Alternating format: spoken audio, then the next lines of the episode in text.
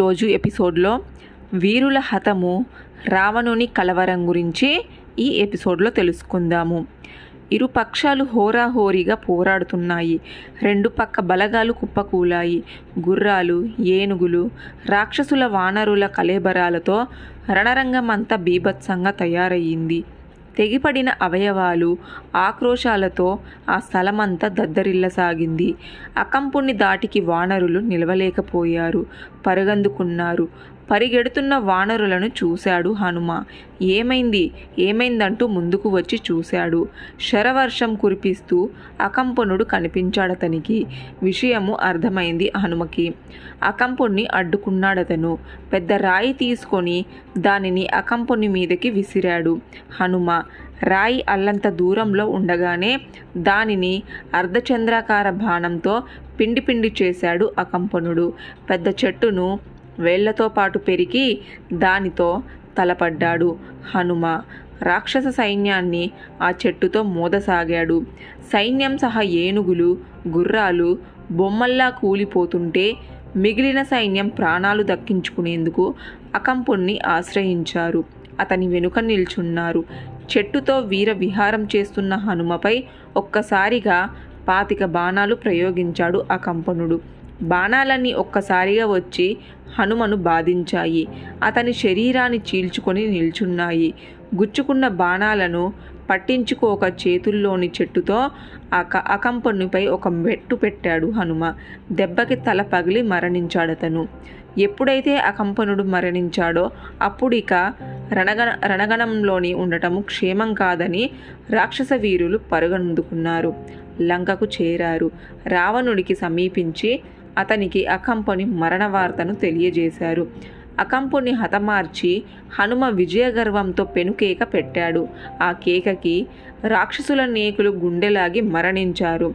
విజయోత్సవంతో గుండెలు బాదుకుంటూ వస్తున్న హనుమను వనచారులు కాళ్ళు పట్టుకొని చేతులు మీదికి ఎగబాకి భుజాలపై నిలిచి అభినందించారు. వారందరూ నమస్కరించారు హనుమకి. అన్నాడిలా మీరు అండగా ఉంటే అకంపుణ్ణే కాదు ఆ రావణుని కూడా హతమారుస్తాను. హనుమ విక్రమాన్ని చూసి రామలక్ష్మణ సుగ్రీవ విభీషణులే గాక ఆకాశంలో దేవతల సైతం పొంగిపోయారు. అనేక విధాల అతన్ని ప్రస్తుతించారు. సూర్యాస్తమం అయిందప్పటికీ ఆనాటికి యుద్ధం ముగిసింది. ఆ రాత్రి గడిచి తెల్లారింది. తెల్లారుతూనే మేల్కొన్నాడు రావణుడు. మరిచిపోదామన్న మరపురాని అకంపని మరణ వార్త కుంగదీస్తున్న యుద్ధతంత్రం గురించి శస్త్ర అస్త్రాల గురించి మంత్రులతో చర్చించాడతను. తరువాత నగరం నలుమూలలు తిరిగి రక్షణ ఏర్పాట్ల గురించి తెలుసుకున్నాడు. స్థైర్యం సడలిక శత్రు సైన్యాలు లంకను ముట్టడించేందుకు ముందుకు ఉరుకుతున్నారని కూడా తెలుసుకొని తట్టుకోలేకపోయాడు. అతనిలో కోపం కట్టలు తెంచుకుంది ఆగ్రహాన్ని అణుచుకునేందుకు పిడికిలి బిగించి స్తంభ మందిరాన్ని కొట్టాడు. దెబ్బకి స్తంభము పెలపెలామని కూలి బూడిదై ఎగిసింది. ఎగిసిన బూడిదలో ఉంచి వస్తున్న ప్రహస్తుతిని చూశాడు రావణుడు. ఆనందంగా ఆహ్వానించాడతన్ని వచ్చావా? రా. నీకోసమే చూస్తున్నాను అన్నాడు.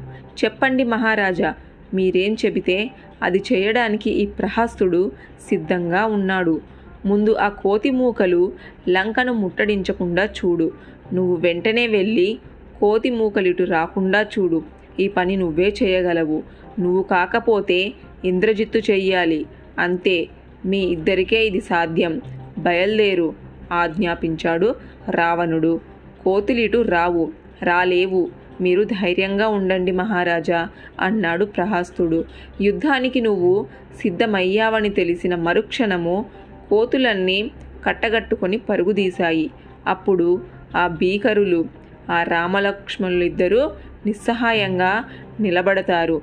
కావలసింది అదే నిస్సహాయులైన రామలక్ష్మణుల్ని చంపడానికి నువ్వెందుకు? మన సైన్యంలోని ఏ వీరుడైనా చాలు. అలా అని ఉపేక్షిస్తూ కూర్చోకూడదు.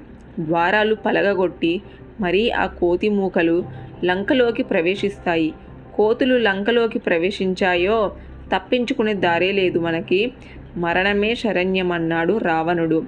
అతని మాటలు అర్థమై కాకుండా ఉన్నాయి. పొంతన లేకుండా మాట్లాడుతున్నాడు రావణుడు. దానిని అర్థం చేసుకున్నాడు ప్రహార్దుడు. ముందు దెబ్బ మనదే పడాలి. ప్రతిఘటన గొప్ప ధైర్యాన్ని ఇస్తుంది చావు మనకి రాదనిపిస్తుంది. చావు మనకి రాదు. లేదనిపిస్తే గెలుపు మనదే. అన్నాడు రావణుడు. ఏమంటావు? అడిగాడు ప్రహాస్తుడు. సమాధానంగా ముందు గొంతు సవరించుకున్నాడు. తరువాత అన్నాడిలా. మీరిప్పుడు ఉన్న స్థితి ఈ పరిణామాలు అన్నీ నేను కొందరు మంత్రులు ముందే ఊహించాము మహారాజా. సీతాదేవిని రామునికి అప్పగించడము సర్వదా శ్రేయస్కరము అని మీకు గట్టిగా చెప్పాలనుకున్నాము కూడా. అయితే మేమే తరువాత వద్దనుకున్నాము. ఇప్పుడు ఆ విషయాలు అపస్ అప్రస్తుతం. అయినా మిమ్మల్ని మీ మాట తీరుని చూస్తుంటే చెప్పాలనిపిస్తుంది అన్నాడు ప్రహాస్తుడు. చెప్పేశావు కదా వెళ్ళు. వెంటనే యుద్ధానికి వెళ్ళు. వెళ్తాను మహారాజా. యుద్ధానికి తప్పకుండా వెళ్తాను. నీ రుణం తీర్చుకోవడం కోసము భార్యాబిడ్డల్ని బంధుమిత్రులందరినీ వదులుకొని యుద్ధానికి వెళ్తాను. నీ కోసం యుద్ధంలో నా ప్రాణాలను బలిపెడతాను. శబాష్ వెళ్ళు. ఆలస్యం చెయ్యకు. వెళ్తున్నాను మహారాజా ఇప్పుడే ఈ క్షణమే బయలుదేరుతున్నాను అన్నాడు ప్రహాసుడు రావణుని దగ్గర సెలవు తీసుకొని అక్కడి నుంచి కదిలాడు. సైన్యాన్ని సమీపించాడు. యుద్ధానికి సిద్ధం కండి అన్నాడు. నిశితాయుధుల ధరించిన సైనికులు సహా రథ గజ తురాగాలతో కూడిన పెద్ద సైన్యము యుద్ధానికి సిద్ధమవుతుంటే లంకంతా కలకలంగాను కలతగాను కనిపించింది. తర్వాయి భాగం నెక్స్ట్ ఎపిసోడ్లో తెలుసుకుందాము.